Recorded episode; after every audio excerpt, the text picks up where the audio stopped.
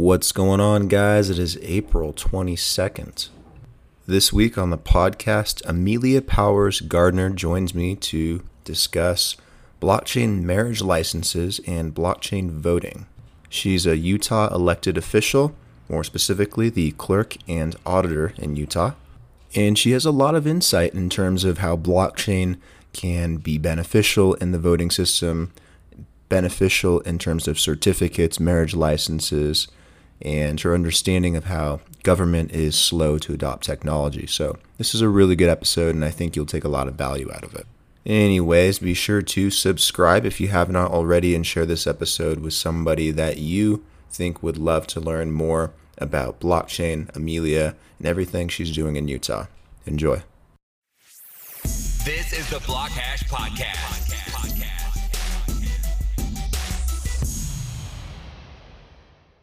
All right, Amelia, how are you doing today? I'm doing well on this crazy time. Oh yeah, very crazy times. Um, where are you? Where are you at? Where are you based out of? I'm based out of Provo, Utah, which is where Brigham Young University hails out of. That's how most people know the area. Oh, okay. So, an area of BYU. Yes. Very cool. Very cool. Um, so, Amelia, thank you for taking the time to be on the podcast. I appreciate it, and I know you're doing a lot of cool things in the space. Um, for my audience that probably isn't familiar with you just yet, can you tell me a little bit about your background and kind of how you got to where you are now? Yeah, I'm an elected official. I was elected in 2018 and took office in January of 2019. So I'm really new to what I'm currently doing. About 15 months is all. Prior to that, I was a small business consultant dealing mostly with operations. And prior to consulting, I worked in the manufacturing industry for about 12 years. Okay, very cool. Where in manufacturing did you work? Uh, I worked for Caterpillar, the tractor and engine company. So it was really, mm-hmm. really technical, which is why I think I enjoy the technical aspects of my job because I was pretty, uh, pretty involved with manufacturing and troubleshooting in that job. No, that's awesome. That's a cool background. Like just from like a software side or from like uh, developing or. No, you know, I was I was in the hardware side. I was what's called a, a oh, product okay. support rep. So I actually looked with the iron in the field, found out why a piece of metal broke, try to figure out how to fix it. I mean, it was really hands on digging in the dirt. And then now you're elected official, newly elected official. Um, what are some of those details? Like, what does that kind of entail for you? Yeah, so I'm the clerk and auditor my mm-hmm. county tends to be rather frugal, so they give me two jobs and one paycheck. and on the clerk side, I'm in charge of elections. That's kind of the big one. We're in charge of elections and, mm-hmm. and marriage licenses and passports. On the auditor side, it's finance, internal audit, um, really the accounting and purchasing side of the county. Has, has that like been affected at all by like the situation with like with the virus and the quarantines kind of going on? Like what you're able to do with your your job? Absolutely. On both sides uh, of the House. Uh, on the elections and the marriage license side, that side really serve, services the public and is considered an essential function. And we've had to be very creative in our ways of serving the public and continuing to serve them. On the auditor side, as you can imagine, we've got, you know, we're currently searching for PPE, for gloves and masks and mm-hmm. things. And and that's become a really high priority. Whereas before, we usually just kind of processed the orders. But now my staff is spending a ton of time in searching for suppliers and, and things. Right. Well, what kind of things have you had to do to be creative? Are you just like moving more things online or just outsourcing more? I think the biggest part is moving things online my county prior to my coming into office, mm-hmm. particularly my office, had not seen any major techni- technological upgrades in 12 years. My predecessor was a 12 year incumbent who, who I beat out, and he had not updated even the finance system in during his entire tenure. So in 12 years, we'd had no advancement in technology, in automation. Um, I mean, when he came into office, the iPhone wasn't a thing. And and really there was no update. So a lot of what we've been doing is trying to streamline update, bring the entire office into the 21st century. Yeah, I, can imagine. I feel like a lot of these a lot of these positions across different states, you know, vary behind the times in terms of technology, and I feel a lot of systems are outdated too. So, um, I can definitely understand the the interest in wanting to do something with blockchain too. Yeah, you know, it's funny because a lot of my peers in other counties, they they're not they're not technologically advanced at all. Mm-hmm. And when I come in and start talking about blockchain, they literally have no clue what I'm talking about. It's it's actually right. kind of yeah, I feel like that's the case with most people. There's this wide gap in education with like what blockchain is and like how it works and how that differs, you know, from just from Bitcoin. So everyone thinks about Bitcoin when you talk about blockchain, but they don't really always understand all the other possible use cases and ways you can implement it. Um, constantly running into people that are just, you know, kind of stuck with grasping that concept and what you can do with it. Yeah, absolutely. I think most people want to know what you know what Bitcoin has to do with government, and I have to explain to them that the blockchain technology is different than Bitcoin. That Bitcoin's built on the blockchain technology, but there's so much more application, so many more mm. things that we can do. So many more, and I know that you're working on a few things too. Um, I know you've mentioned um, blockchain in terms of voting. You've mentioned some work you've been doing with like marriage licenses. Um, tell tell me a little bit about the stuff you're working on in Utah. Yeah, right now I have two major projects. I, I could see more in the future, and, and I've been working with um, investigating a few other things. But our main things right now are voting and marriage licenses. The interesting thing is when I launched the voting and marriage licenses last year, everybody thought that I was a maverick. They thought that I was a decade ahead, that I didn't need to be doing this right now. I was putting the cart before the horse. Mm-hmm. And now, in the times of COVID, I have some of those same people calling me and asking how I did it, how they can do it, what can be done. Because what we have found is that I can serve the population where others around the country can't right now. Um, right. I'll give you one example. I have a friend who lives here in the county, and her daughter lives in another county here in the state of Utah. Her daughter called her crying. Her daughter's engaged, is supposed to get married in 10 days um, on April 25th. And her daughter called the county clerk in their county to ask how to get a marriage license because the offices are closed. The government offices are closed right now. The county clerk told her you should be social distancing. You shouldn't be getting married. We can't give you a marriage license. You're just going to have to reschedule your wedding until the government office is open. Now, I tend to lean a little more libertarian, and I tend to think that people shouldn't need a permission slip from the government to get married. And it mm-hmm. really makes me mad that a government official told this girl, reschedule your wedding around my schedule. Um, so my friend called me, said, My daughter is crying. She is heartbroken. Is there anything you can do? I literally texted her daughter a link. Her daughter and her fiance clicked on the link, went through my online marriage license portal, mm-hmm. and within a matter of minutes, had a marriage license. They're going to get married on the 25th and we will send them a uh, a blockchain certified and sealed marriage license the same day they're married and not a single government person had to be in their office to do it. That's that's really cool. That's an awesome solution for people especially going through this crisis too. I can imagine that probably made her entire day. Um like is so is this like a public or private portal like that you are doing like the marriage licenses through so the marriage licenses, we use a company called Titan Seal, and Titan Seal records the the seal on the Ethereum blockchain. So that one is a public blockchain. Mm-hmm. Uh, you we send you the marriage license, we certify the document, we put the seal on the document, and then we record that seal on Ethereum so that basically when you go to check the Ethereum blockchain, it says this was sealed by the Utah County Clerk's office. It's basically adding our embossed raised stamp, if you will, in digital terms. Okay. Uh, and then, and but the the people's private information is stored on our servers. Okay, got it.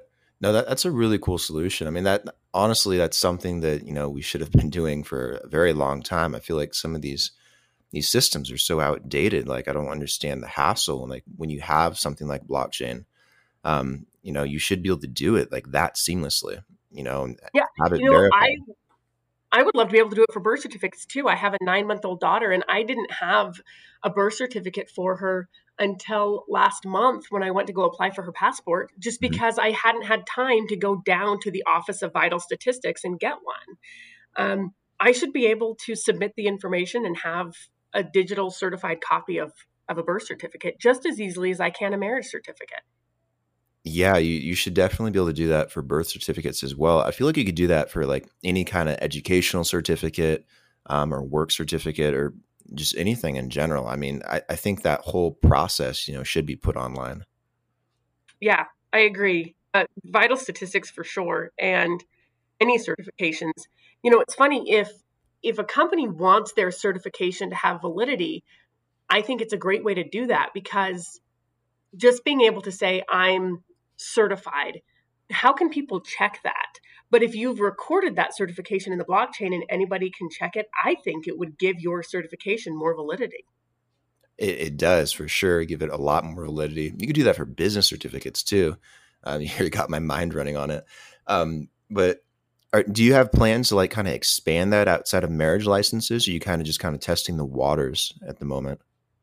Yeah, right now, marriage licenses is the only license that I have control of in my current position. Mm-hmm. So I can't necessarily expand it in other places. But what I would like to do is to prove out the concept. Um, we're launching our second phase right now. You know, we found it's like a beta test. You find a few things that you can improve upon and do a little better. We're, we're doing that now.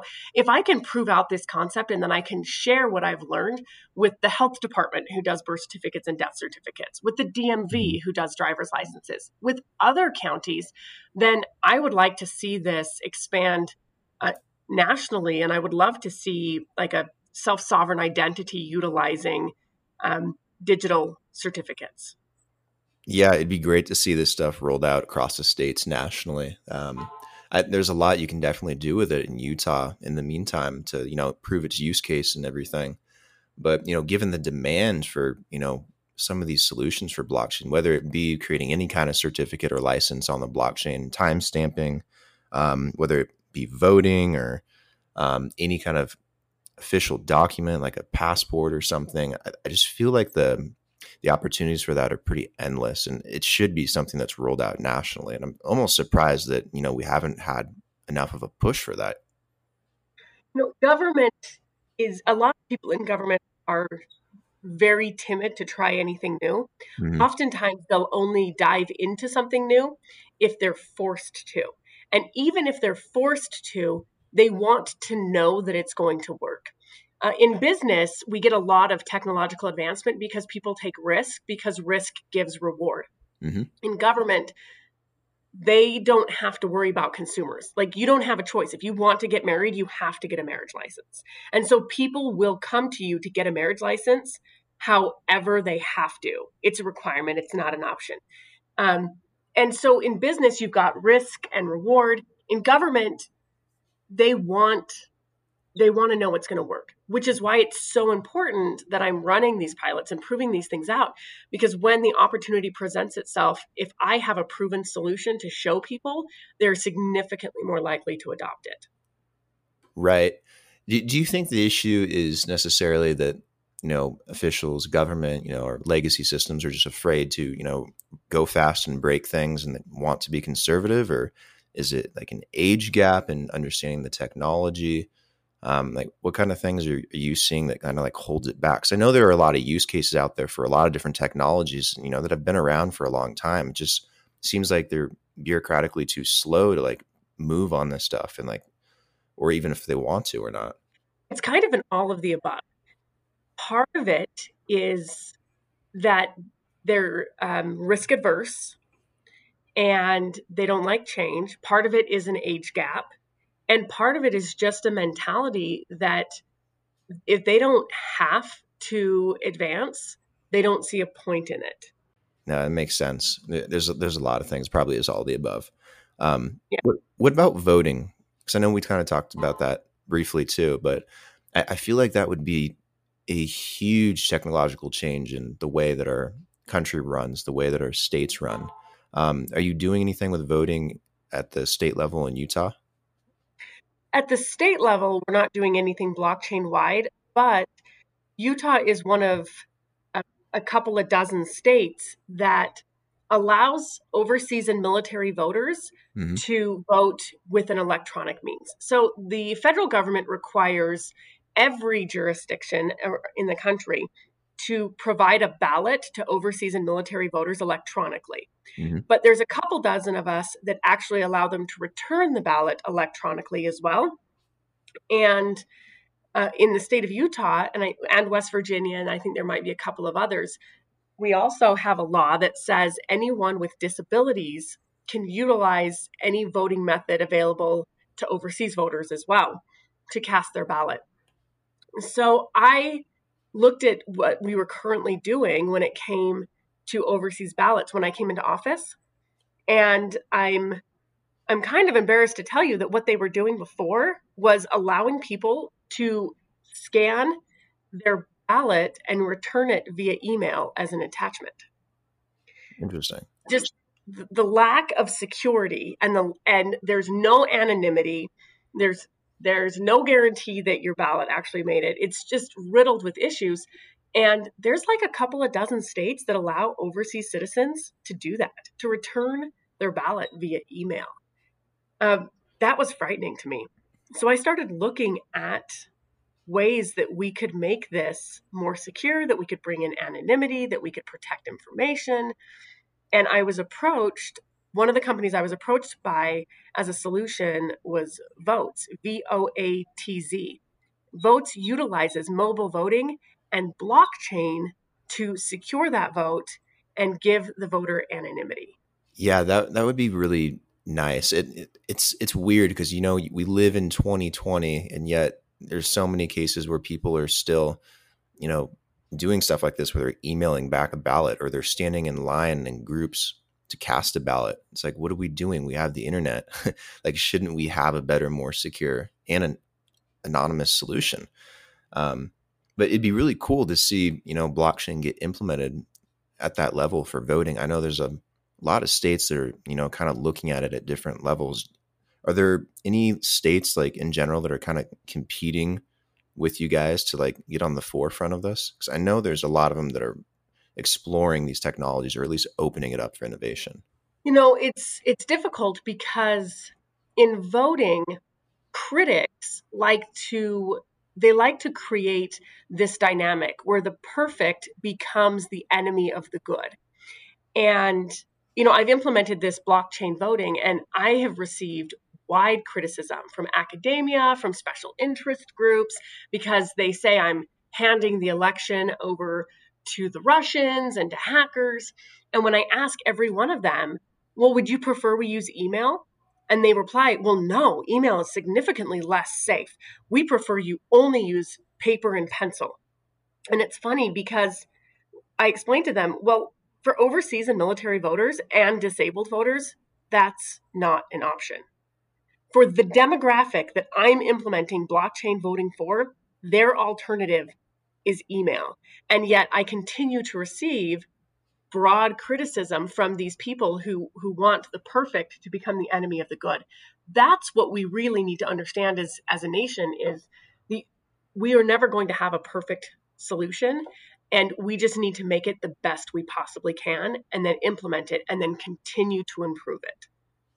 Yeah, agreed. I mean, does this criticism come from just like a lack of understanding or just, you know, refusal to, you know, change ways? Both. From from the technological standpoint, from the special interest groups, it's a lack of understanding. There's mm. been a, a lot of talk about an MIT study. There were some researchers from MIT that had a broad criticism of the of the application that I've been using. And the Department of Homeland Security actually arranged a phone call with these researchers from MIT and myself and customers of, of the platform so that we could ask them questions. And I directly asked them from the security issues that you found, do you feel that this is less secure than email? Their answer was, well, absolutely not. Email is is significantly uh, higher risk than this. And I said, so what do you expect me to do to serve my overseas and disabled citizens? And they replied, paper and pencil at the polls on election day. They're dealing in a reality that doesn't exist. Like you say, in this mm-hmm. day and age, we can't. Uh, we can't expect a blind person to show up to drive themselves to the polls on election day, grab a, a pencil and a piece of paper, and fill out a ballot. Uh, that's against federal law. That violates the Americans with Disabilities Act. We have to find a way for peoples with disabilities to cast a ballot and to do so with dignity. The same is true with our military members and citizens overseas uh, when someone is overseas fighting for freedom, they have a right to cast a vote in an election. And we need to find a way to do that. This is 2020. We can't expect people overseas that are doing their banking on their phones, that are purchasing a house on their phones. We mm-hmm. can't expect them to not be able to vote. Right. That's a good point too. Yeah, we do do a lot of these things, you know, mobily through an app on our phones. Like I can get an Airbnb on my phone. I can get a car via Uber on my phone. Um, hell, there there are a lot of things I can do on my phone to, you know, officially do things like in, in business or just in, um, or or even with the government too. There's a lot of applications out there, but you know, lack of voting just doesn't make sense. Like there's so many people that don't vote too. Like it's just not an efficient system. Like no one really wants to go down to a ballot box. Um, no one's really presented with a convenient option for their situation. Um, you know, based on how their work schedule is, or if they do have a disability, yeah. or if they are overseas. Um, it it's just mind boggling that in 2020 we don't have an app on our phone that lets us all vote. You know, yeah, the 15th Amendment took away poll taxes. the 15th Amendment to the Constitution said that we cannot put a poll tax.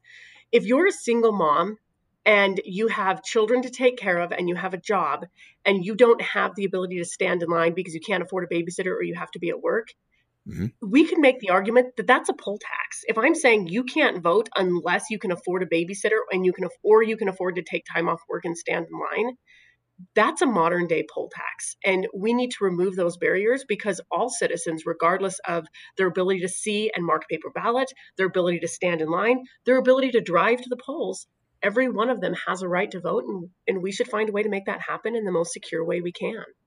Yeah, I, I totally agree with you on that. Well, so what would be the best way to, you know, push and encourage this change? Is it just, you know, showing these use cases and that it works and then just rolling it out over time and growing it or, you know, or is it education too? Is there just like a lack of um, information, proper information out there to, you know, help these, you know, officials understand this, you know, help encourage this change in government? You know, I think when it becomes a technology that the citizens demand, that's when that's when these officials are going to start acting. Right now, these uh, special interest groups that let the perfect become the enemy of the good, they're the loudest ones that the election officials hear. And so the election officials shy away from implementing technology because they are they're afraid of bad press caused by these idealistic MIT researchers who don't understand the reality of voting, that don't understand the plight of the single mom, so the best way to do this is make the people demand it. And the best way to make the people demand it is is twofold. You start with telling a story and then you show with a post-election audit that that it's secure. So I'll give you an example of that. We have a lady in our county who's the oldest active voter in the state of Utah. She is 106 years old, and come this next election, she'll be 107. Her name is Maxine Grimet, And she is frail physically and just a hoot mentally. She's spry, she's smart, she's funny. And uh, about two years ago, she broke her ankle. Well, as you can imagine, when you're 105 years old, Oh, when yeah. you break an ankle, like it doesn't heal. No, it doesn't. So she's not walking. She's she's bound to either a wheelchair or in her home, and her caretaker is her daughter. Now, when you talk about a 105 year old lady, her caretaker is 85. Her daughter is 85 years old, and her daughter once again is smart and spry mentally, but doesn't really have the ability to pick up her mother and put her in the car and drive her to the polls on election day. Mhm. So we decided to bring the voting to Maxine. We took this mobile application and we put it on an iPad. We brought it to Maxine's house and we gave her her ballot. Um, as Maxine signed the form to sign, you right now you have to like sign up and opt into this program for us. And as Maxine went to go sign and opt in, uh, this was one of our first pilots. And as I watched her try to hold the pen to sign the opt in form, it occurred to me this is a weakness in the system. Maxine can't hardly hold a pen to sign her name, and there's no way her signature matches her voter registration Mhm. because she just so giving her sending her a ballot in the mail and telling her to use paper wasn't going to work. She can't really hold a pen.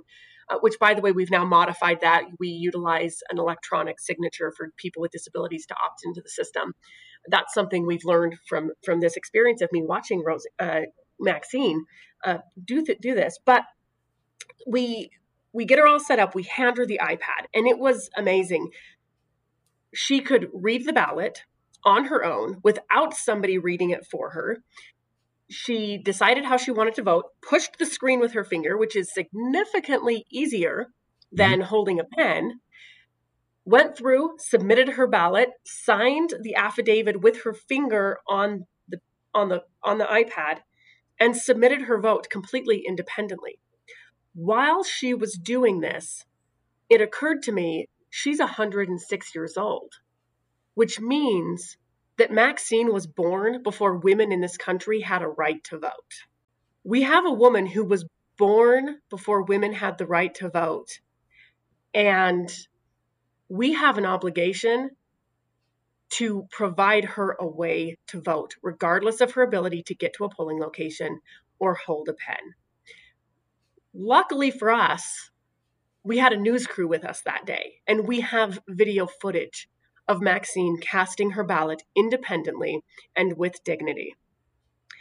And we tell that story because when citizens see that, they're going to demand this technology. And if we can do a post election audit and show people that this technology is safe and it is as secure as other methods, then they will demand this technology. And that's when government will listen.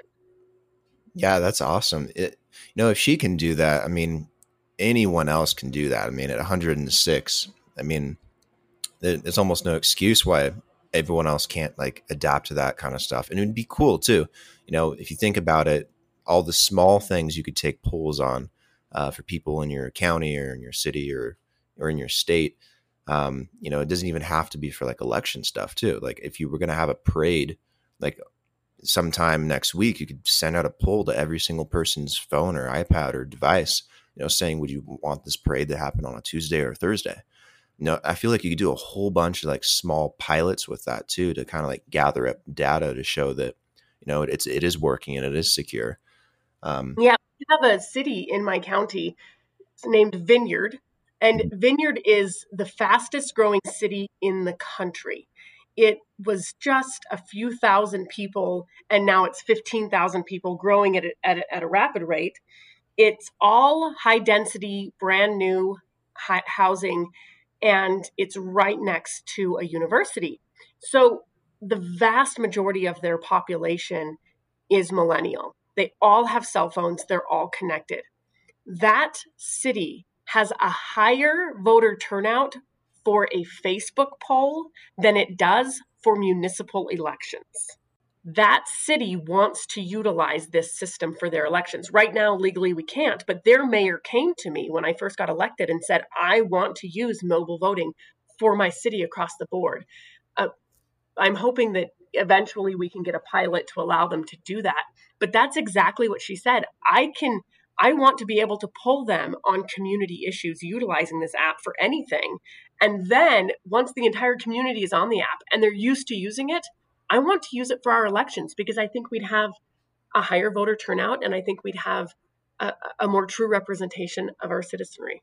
Yeah, I think the, the voter turnout would be really, really high compared to any other method. You know, the fact that they're, you know, a, a group of millennials, you know, much younger and want this technology and are used to it. I mean, I, I think it would work very, very well. I think the ultimate challenge is, you know, you have many other counties, towns, cities, um, you know, with with people that aren't really used to this technology too, that you know would have to adapt to it. That I mean, yeah, are using devices. Almost everybody has a smartphone at this point. Um, but I mean, understanding everything you can do with it, and you know how to navigate software and like user interface has to be done right.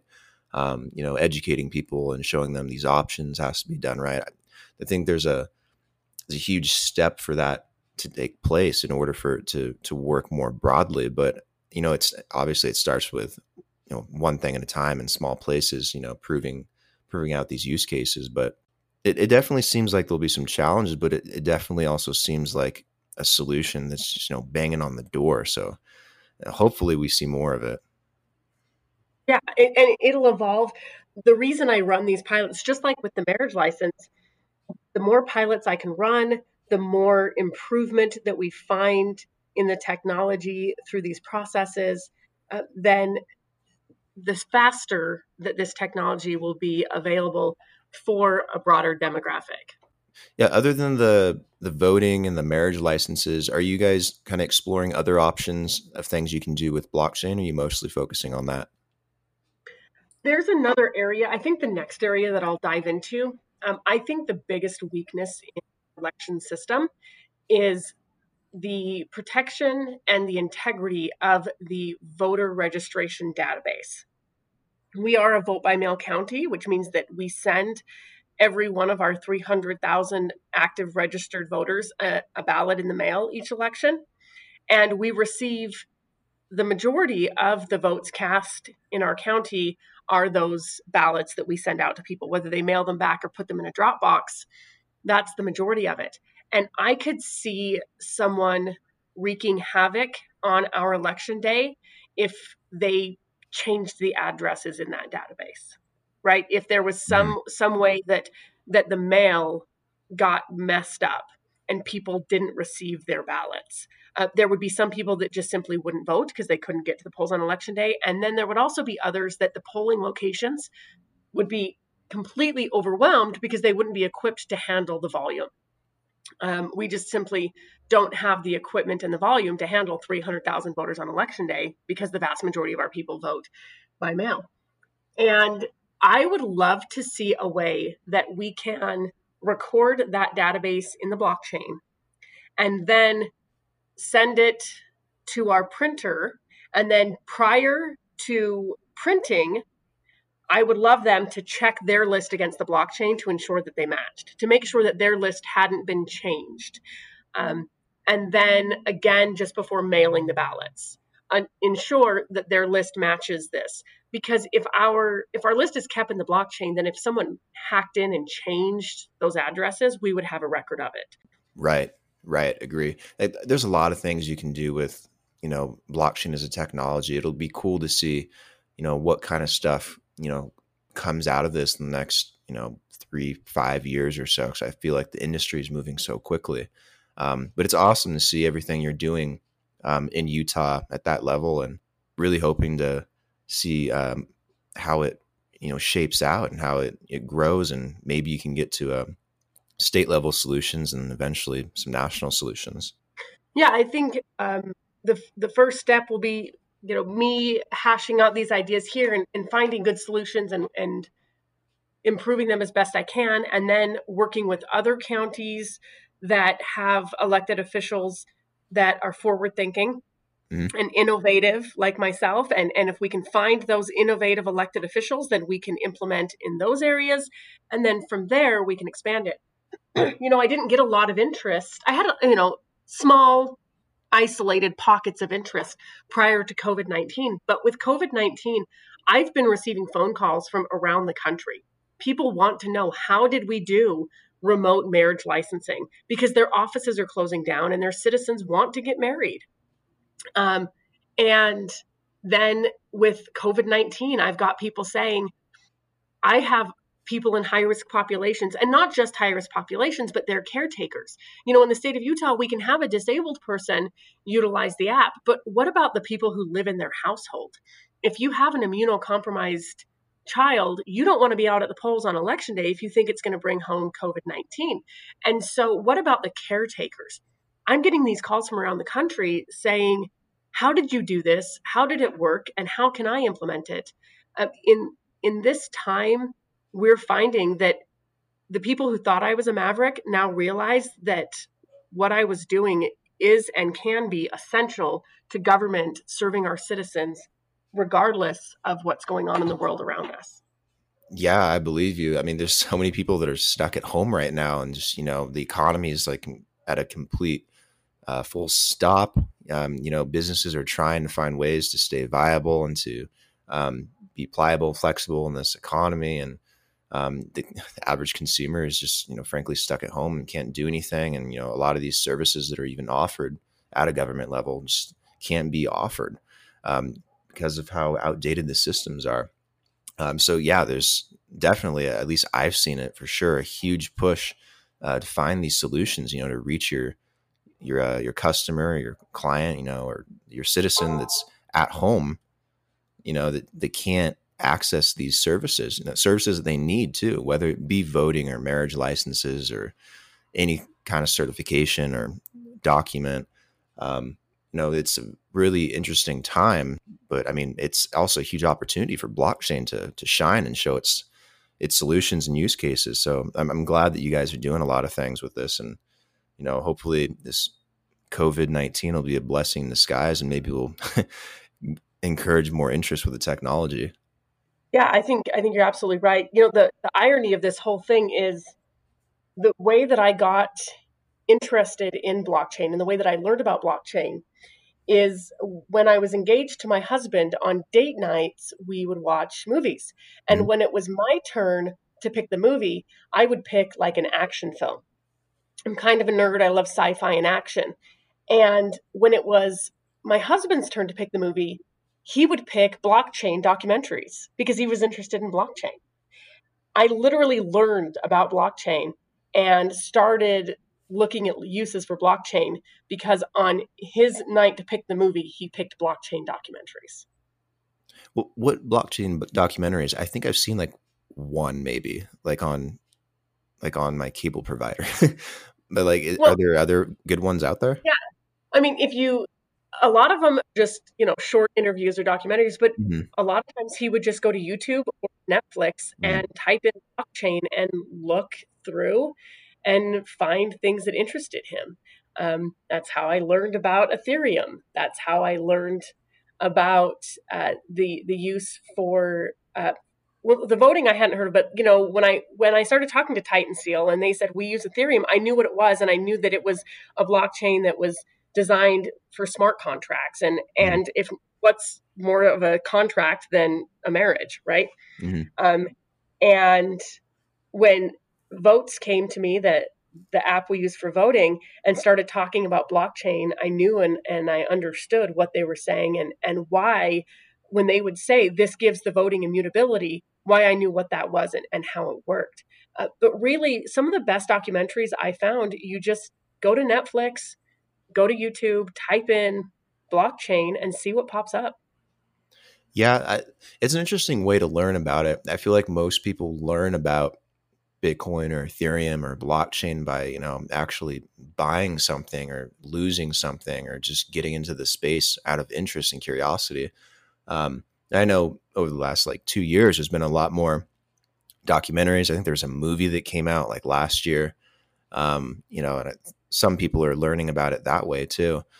Um, no, but that's interesting. I'm definitely have to check that out some more. I know there's a lot of stuff on YouTube, but um, I imagine there will be a lot more stuff like shoved into these um, platforms like Netflix. I know on there's a show called Billions. I know they talk about crypto and blockchain quite a lot on Billions too, especially with the use cases and like with voting and stuff. So it's starting to leak into pop culture a little bit and into um, into Hollywood. So I wouldn't be surprised if we saw more of that. I think we will. And I think it's a good thing. The more it's in pop culture, the more it's in Hollywood and the more it's accessible, then people will learn about it. And when they learn about it, they won't be so scared of it. So when I say we're doing mobile voting and we're securing it using blockchain, if they've seen a Hollywood movie on that, they're significantly more likely to not be afraid of what I'm saying. Right. Yeah pop culture and Hollywood and whatnot, they definitely shape the narratives for some of these technologies. I'm just hoping that it's a positive one.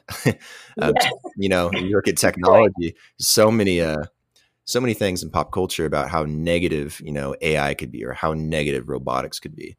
Um, you know, that yeah. it almost hinders the growth of technology in some ways.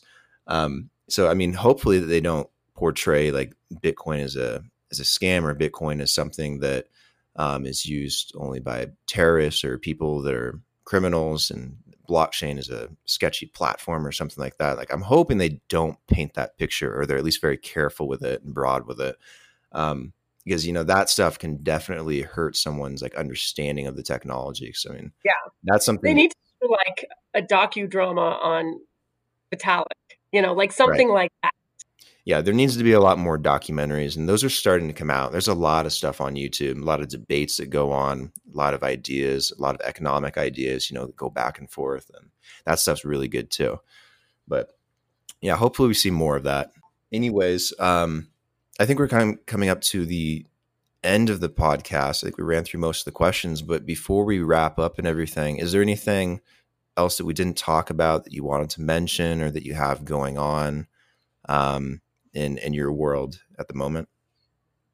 No, at the moment we you know really I've been so busy with the fact that I'm one of the only offices in the entire state of Utah that can issue a marriage license right now that our volume is up 3 to 4 times what it would be and that volume is for citizens living outside my county um, we have people literally coming to Utah right now to get married because I can give them marriage license mm. and their state can't.